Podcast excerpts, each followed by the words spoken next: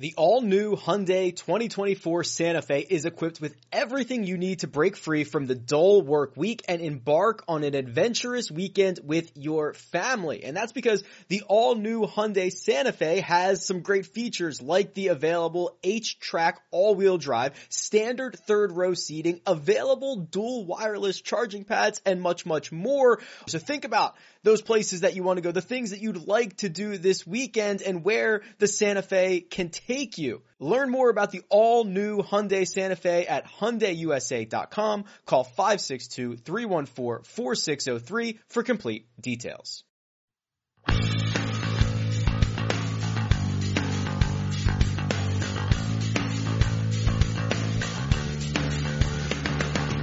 Welcome to the First Cut Podcast Genesis Invitational Round 2 Instant Reaction. What a day out at Riviera and to break it all down with me, I've got none other than Greg Ducharme on the line. Welcome in, Greg. Oh man, what we've had some great action so far out in LA. You were out there, I understand. I How's was. the action out there?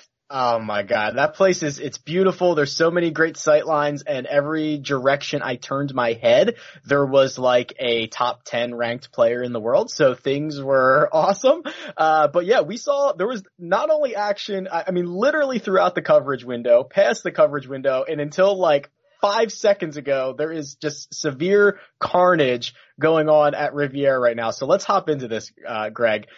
Matt Kuchar avoided a lot of the carnage. He is your 36 hole leader. He's two shots up on Harold Varner and someone you might have heard of, Rory McIlroy. Uh, and Kuchar, you know, jumps out to a first round 64, follows it up today with another under par round 69. He's been rolling every putt in, but this is like, he, he's just going to keep going. He's just going to keep his head down and keep plugging away. He's he's gained significantly, and I know that you love these these statistics here, but he's gained over seven strokes already uh, putting on the field. And and when you look at his breakdown here, putting is definitely his key. But what I love about Matt Kuchar through these first two rounds, just two bogeys, and the one today on number one is honestly, quite frankly, inexcusable. To make a bogey on number one, it's like the it's basically a par four. That's a double that he just I don't know what he was playing hockey around the greens. It was it was completely uh, out of the ordinary. And aside from that, it, it was honestly it was so bad that I basically would throw that one away.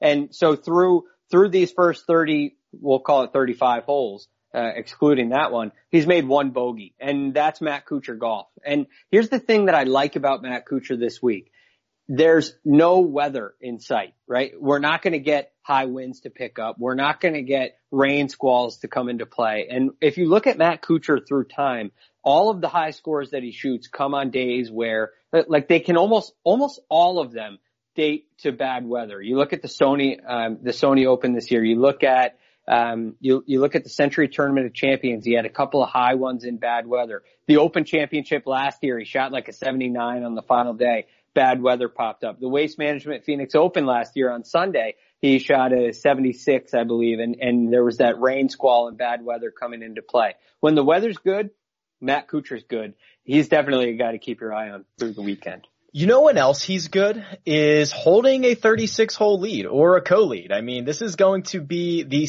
I, I shouldn't say it's going to be the seventh time. The last six times he's held the lead or the co-lead, he's won two of them. He's finished second, third, fourth and fourth. I mean, he's not going away anytime soon. I realize it is the putter that has gotten him through two rounds, but he's good enough. He is a veteran. He knows like go out there, manage the course. He's going to find a way to stay in contention for the next two days. Well, the other thing is too, you look at his game, the way that his game is formulated, it's about keeping the ball in front of him. It's, it's actually, it's a great front runner style because he's not going to hit the ball and he's not going to make big, really big numbers. He did make a mistake on number one today. He made a couple mistakes. That, that's a, such an outlier. It's not going to happen again. So he's not going to give this tournament away. What he does, he's going to force somebody to come and take it from him.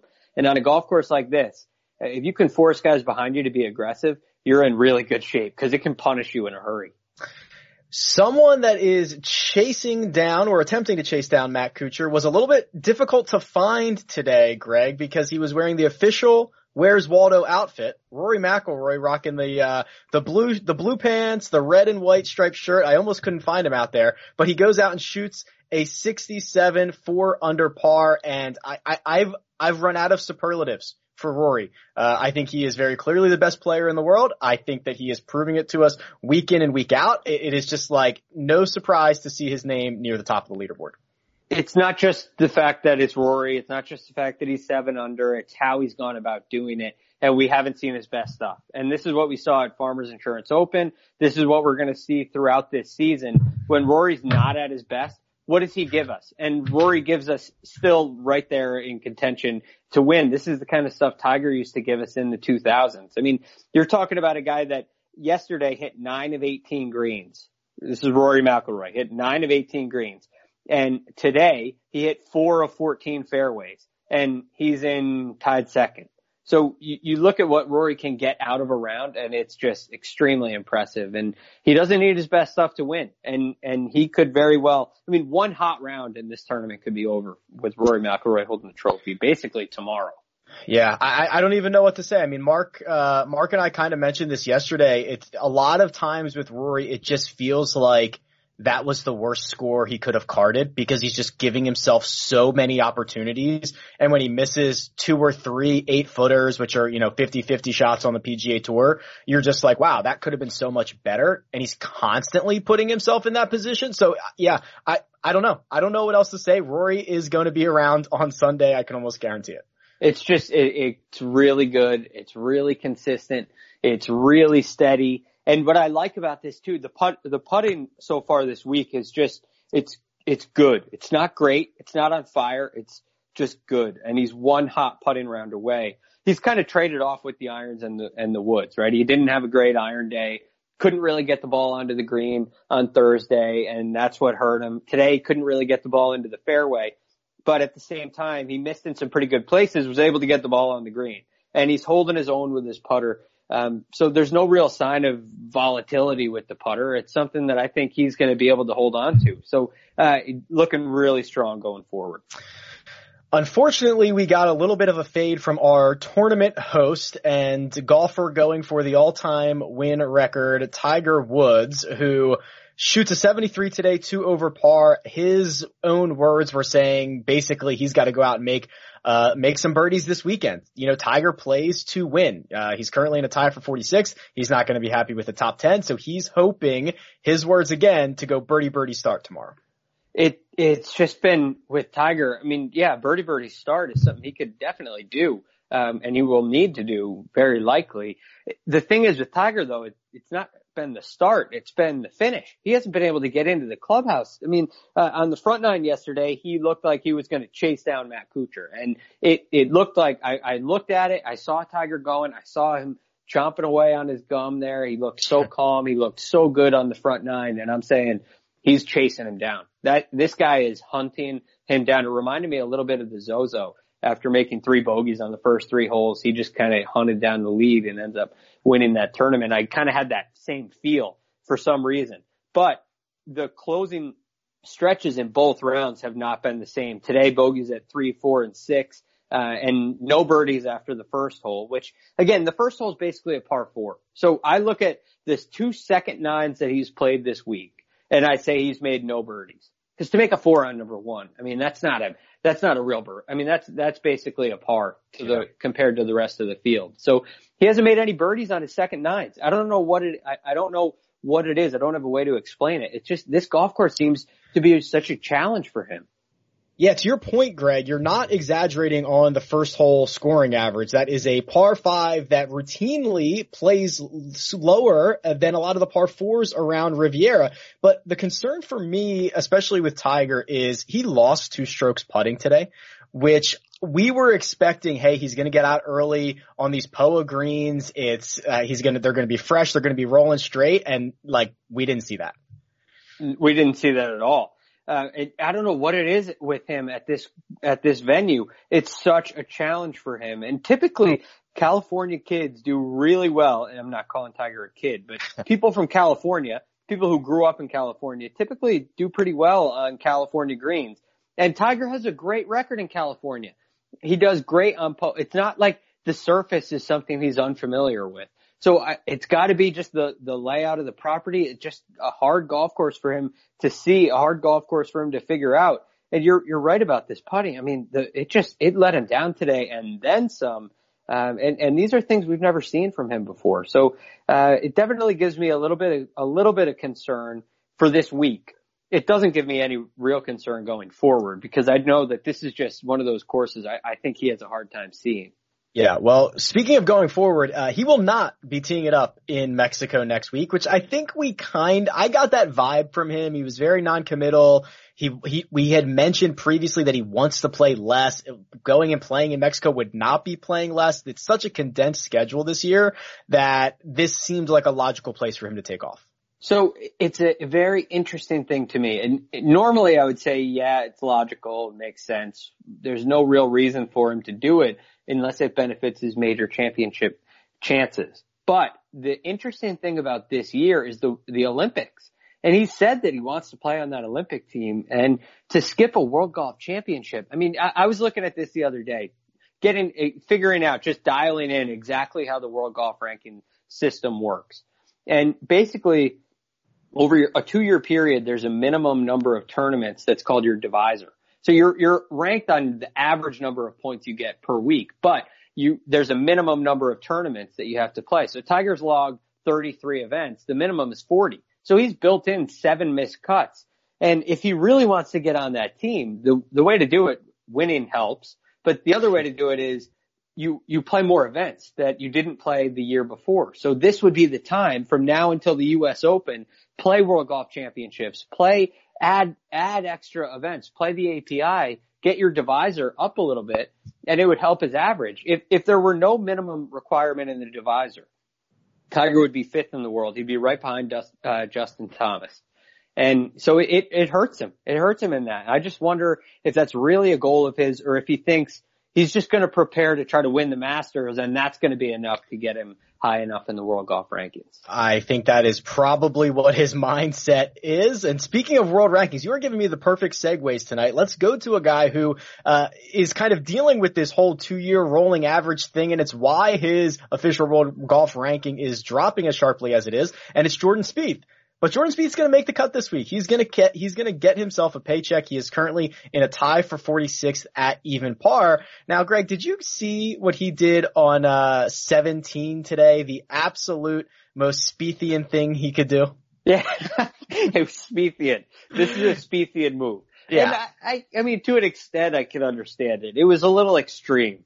It, it yeah. was definitely extreme. So here's what he uh, did. Here's what he did for those who didn't see it. Um, the thing I okay, the thing I love about Jordan Spieth, and I love kind of like putting him in my fantasy lineups or like betting him, is this guy never stops thinking. He never stops grinding. He gives you, he is like unless he's like he's always working hard. So on 17 today, it's a par five. He hits his drive up the left hand side. He actually uh kind of games the system a little bit by intent uh, appearing to intentionally hit his ball so far left of the grandstand up by the green that he knew he would get a free drop from there and it would be a better angle coming in to the point where he told his caddy Michael Greller, "Hey, go up there and keep an eye on this cuz that's where I'm hitting it."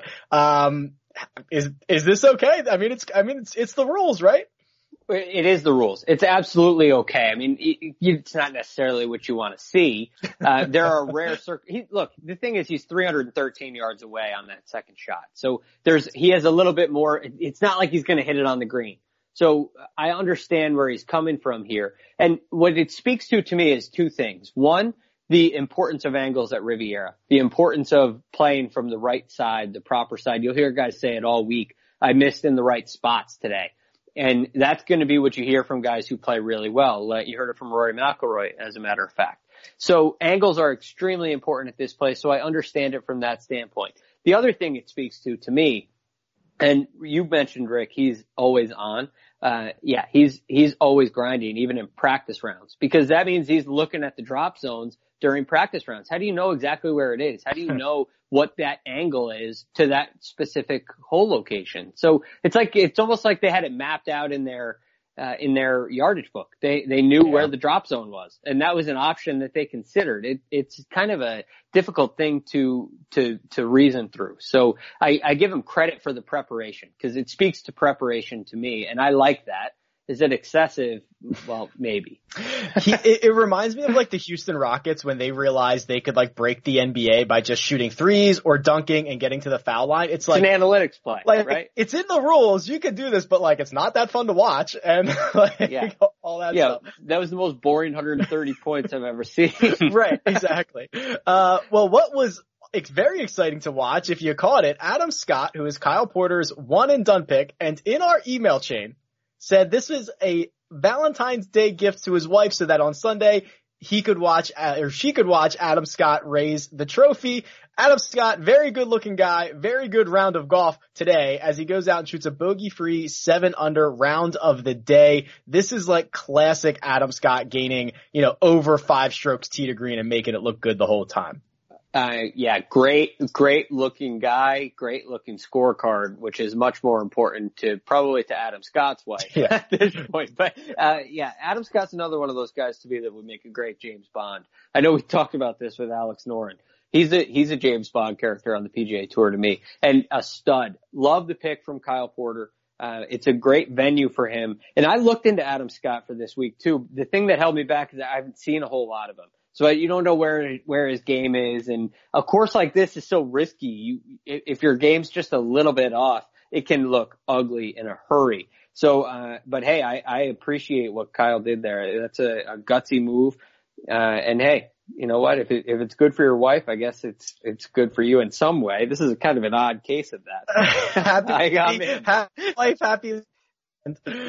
um, so what I actually think is interesting is, and, and this is exact, like not to spoil the next segment, but like exactly the type of thing where, that I look for is now through two rounds, Adam Scott has gained 6.7 shots tee to green and he's still losing basically a quarter of a shot on the greens, which is like, I know he's not no- notoriously a great putter, but that is like the perfect combination of things I look forward to, uh, in the next couple of rounds. Yeah. See, that's an interesting one for me because I, I, I look for things that are kind of steady I look for things that are kind there's, there's no one area of the game that's exceeding any others. Now, if there is going to be one area, ball striking is definitely more, uh, repeatable. It's going to last. It's more sustainable, which is the word we, we like to use here. But the thing is with Adam, when it comes to win equity, you're going to have to make some putts on Sunday to win.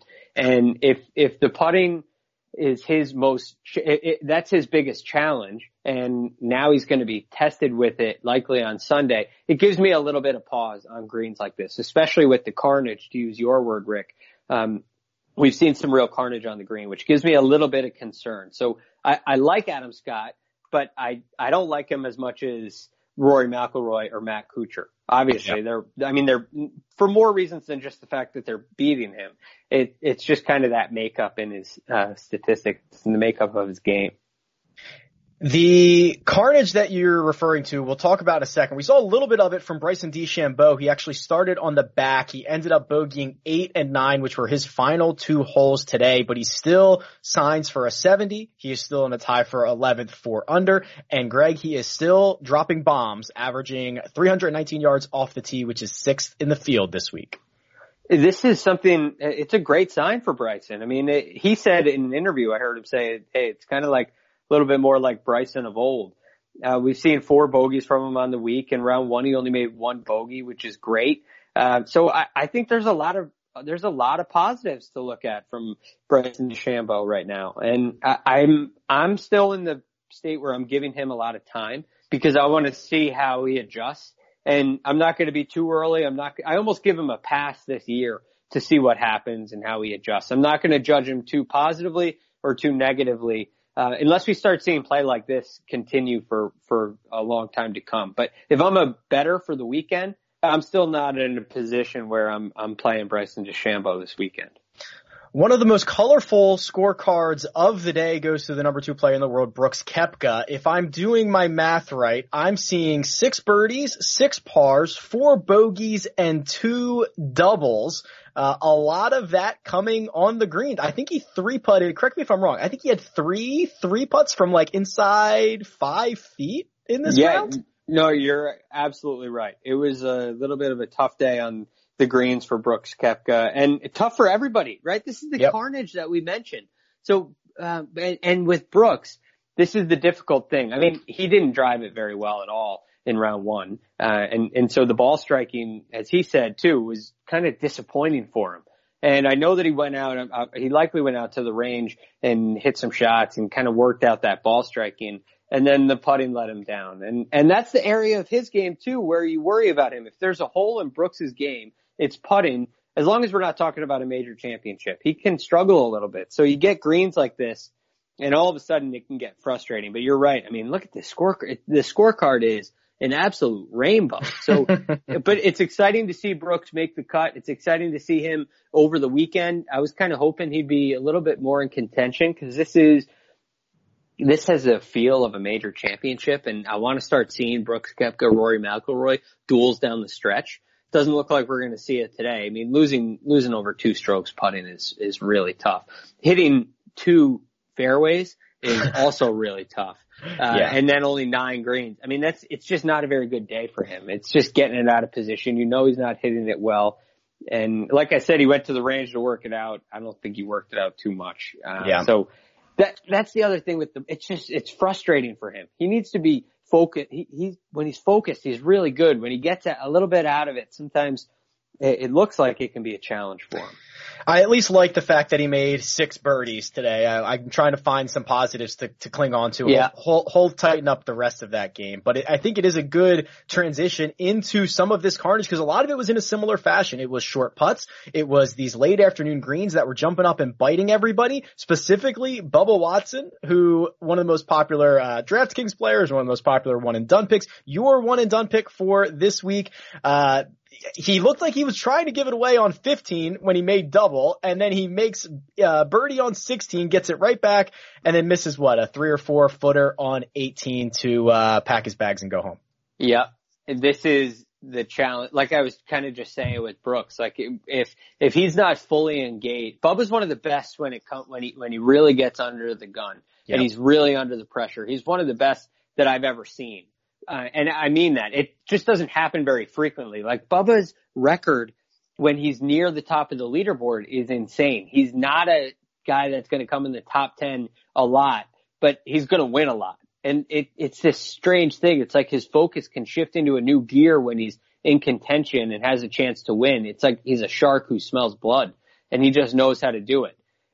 When it goes the other way and he's not really in contention to win and the difference is making the cut on the number or going home, Bubba seems, it, it almost seems sometimes like he's okay going home. I don't want to say he quits. It just, it's like he's not engaged in the same way mentally. And that's how you see a short putt miss like that on, that's how you see the double on 15. It's like, I'm only one under par. The leaders are at nine. I'm not, I'm not coming back. And now what am I doing out here? And it, it, it just, that thought has to just come in for a split second and all of a sudden you make a double on the 15th hole. Well, so, we kind of I mean, we kind of joked about that, where it's like you'll know if Bubba's going to have a good week early in the week. Like you'll know if he gets Thursday. out to a good start. Yeah, you know. Um, for that same reason that you're that you're kind of alluding to, which is just like I think I do agree. I think sometimes he just kind of check checks out and goes home.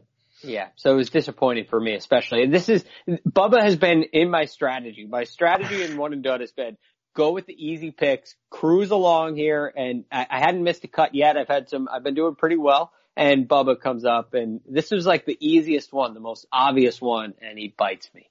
It was. You weren't the only one. He was one of the most popular uh, one and done picks around the industry. Uh, a, another disappointing result here. Phil Mickelson. I mean, uh, the the short game that had carried him over the past couple of weeks lets him down this week. I mean, the the stats are are terrible. Uh, he lost 1.3 off the tee, one one and a half on approach, 1.7 around the green. That's never gonna get it done over the course of two rounds. And Phil is going to finish uh, four over par after not carding uh, either round under par today, uh, this week. Yeah, it's just, I mean, this is a brutal test for Phil. I mean, I, I mean, I could have told you beforehand. I think we talked about it on Tuesday. Not a good course for Phil. No. Uh, not, especially right now. And, and the magic we saw at Pebble Beach is talent for sure. It's definitely Phil's talent, but it's not something that you can sustain over time. And it's not something that's going to carry over round around around. So that's the, that's the challenge. And he's got very little else to kind of hang his hat on other than hitting bombs. And this is the other thing about the hitting bombs for Phil. It's not like him hitting bombs is like Bryson hitting bombs where he's going to be past everybody in the field. It, his hitting bombs is to kind of keep up with some of these younger guys. And that's a real challenge. It, it, it costs him and doesn't really give him an edge. So I, I don't It know. doesn't- He's got to get some other things together. it doesn't matter if you hit bombs if you can't find your ball. Like that, Yeah. like hard stop. I, I, I love the social media Phil. I love the bombs, but like his game's not good. It's not good No. right now.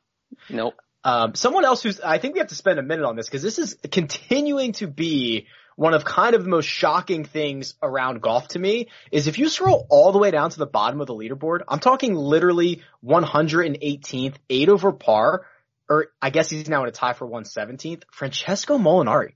And this is now a sustained, just terrible run of golf from a guy who was, I mean, you, you could have picked him to win any tournament, what, 12 months ago? Maybe not even? Yeah, I would say uh, up until probably Masters last year. After Masters last year, it really got away from him. And this is an interesting case here for me. Um, one reason is he changed equipment. So after 2018, when he went on that ridiculous run, I mean, five and zero at the Ryder Cup, won the Open, won a couple of other uh, the BMW PGA at Wentworth. He won. He he won. I think the Italian Open as well. He he went on this crazy run. Uh, and it was some of the best play we've seen. And, and he becomes this kind of a star. Like Francesco Molinari was a star in the game of golf. And ever since the Masters, where he came and tied fifth, the 74 on Sunday, I mean, he really should have won that tournament. He didn't miss Yep. a shot until number 12 on Sunday. And all of a sudden, the play just kind of goes away. It, it, it goes away. He did all right in the majors, tied 16th at the U.S. Open, tied 11th at the Open, but nothing else. And it's just continued. And from a statistics standpoint on the year, this year and last year, I mean, we're not even seeing the ball striking that we, that we normally see. 174th this year, strokes gained tee to green for Francesco Molinari. So something has lost him. And I don't, I, I wonder if it's that equipment change. We've seen it with, uh, Justin Rose changed equipment among other things and he fell from number one or two in the world to number 10. Uh, it was a long fall for him. In history, we've seen it a number of times. We've seen a couple other players earlier this year. Chez Reavie made an equipment change. His game has kind of suffered a little bit. Jason Kokrak made an equipment change. His game has suffered a little bit. It's a hard thing to overcome. And I just, I look at these guys near the top of the world golf rankings. You have Brooks Koepka, Rory McIlroy, who has overcome some equipment changes, but he's never really changed his swing. You got Jon Rahm and Xander Schauffele. These guys haven't changed a thing, it seems. Um, their coaches are the same. They, they, they just, they change very little and they have sustained continued success. So uh, change is a, is a hard thing for a professional golfer unless you're basically a Rory McIlroy who's changed his equipment a couple times. Tiger Woods, who's changed his swing and his equipment a couple times. I mean, people other than that don't generally do very well. Yeah, this is a storyline that I am very intrigued to see how it plays out uh, over the course of the rest of 2020. Greg, I want to get to our one and done and look ahead to the week, but before we do that, let's take a quick break and hear a word from our sponsors. eBay Motors is here for the ride. Remember when you first saw the potential? And then through some elbow grease, fresh installs, and a whole lot of love, you transformed 100,000 miles and a body full of rust into a drive that's all your own. Look to your left. Look to your right. It's official. No one's got a ride like this. There's nothing else that sounds like, feels like, or looks like the set of wheels in your garage. With over 122 million parts, you can make sure your number one ride or die stays running smoothly. So there's no limit to how far you can take it. Brake kits, turbochargers, engines, exhaust kits, roof racks, LED headlights, bumpers, whatever your baby needs, eBay Motors has it. And with eBay Guaranteed Fit, it's guaranteed to fit your ride the first time, every time, or your money back. Plus at these prices, well, you're burning rubber, not cash.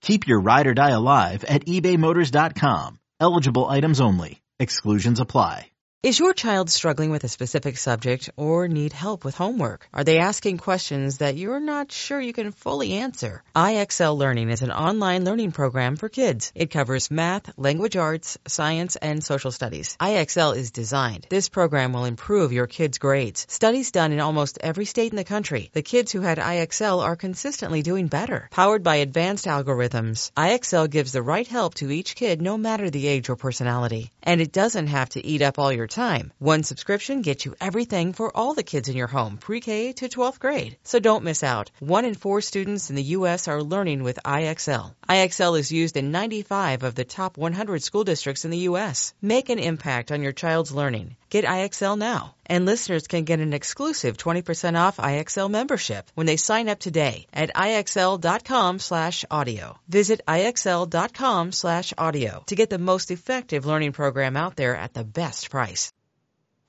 And we're back.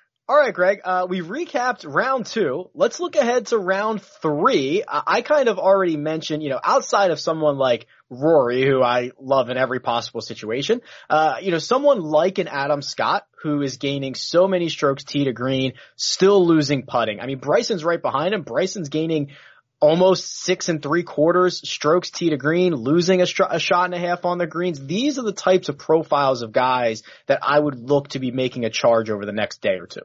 You're thinking some of these guys are going to have a, a, hot putting day one of these days, or a neutral uh, putting day, or just an average putting day. Right, and and they're going to make a run up there. I mean, Adam Scott is a guy who could do it. I have my concerns with him because I think the pressure is going to rise on the putter, and I don't really, I, I don't really like Adam Scott's chances. Wyndham Clark's a guy who can putt it well, and he's put himself in this position the past couple weeks with really good uh, 36 hole positions. I mean, we've definitely talked about him feels like the last three weeks, Rick. And I, I just, I, I have a little bit of concern with him because he's an inaccurate driver of the ball at times. And that could punish him like it did last week, the, uh, although he is a good putter. So his name has a tendency of popping out to me.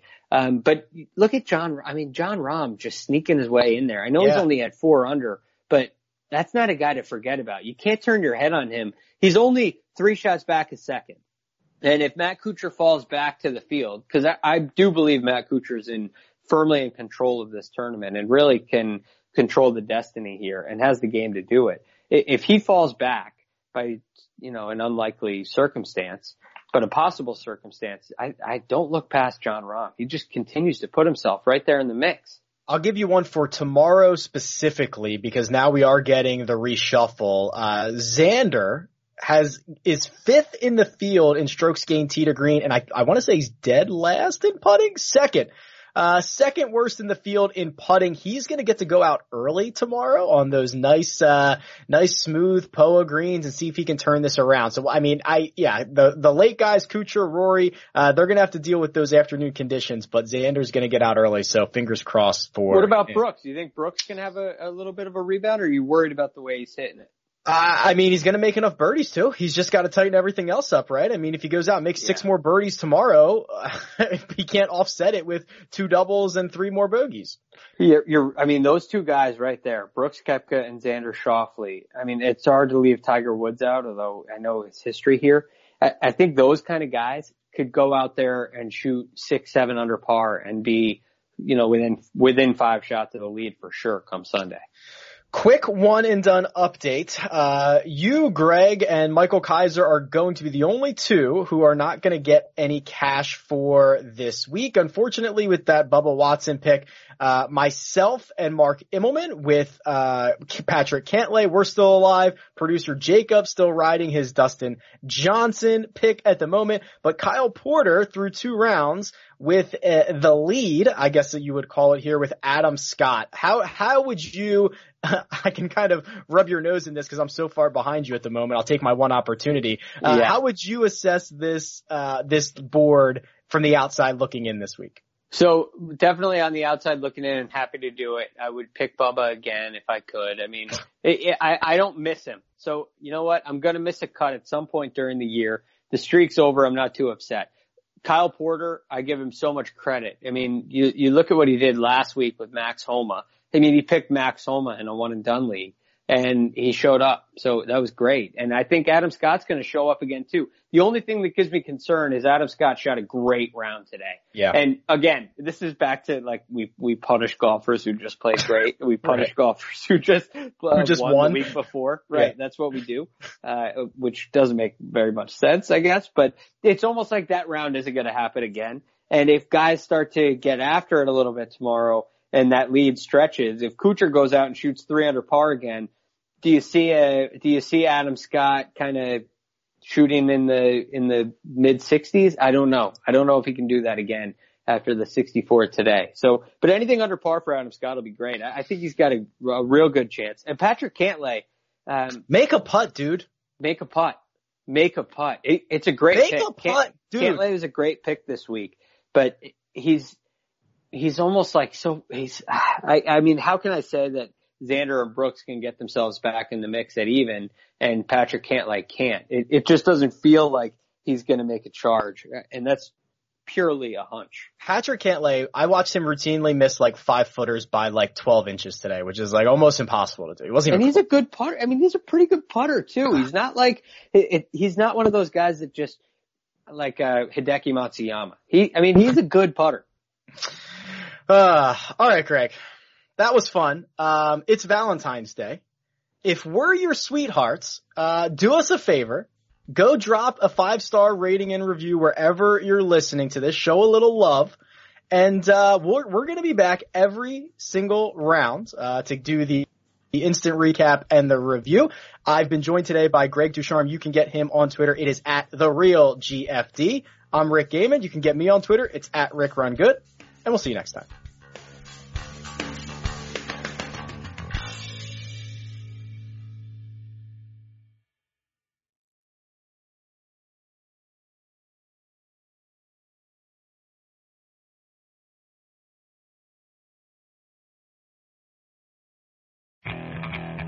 Okay, picture this. It's Friday afternoon when a thought hits you. I can waste another weekend doing the same old whatever, or I can conquer it. I can hop into my all-new Hyundai Santa Fe and hit the road. Any road. The steeper the better. Because my all-new Santa Fe is available with H-Track all-wheel drive so I can hit the trail without a worry in the world. Heck, with three rows and best-in-class rear cargo space, I can pack the whole family in with all our gear. We've got available dual wireless charging for our phones so we'll never lose touch with civilization, and we won't lose touch with the primordial power of Mother Earth.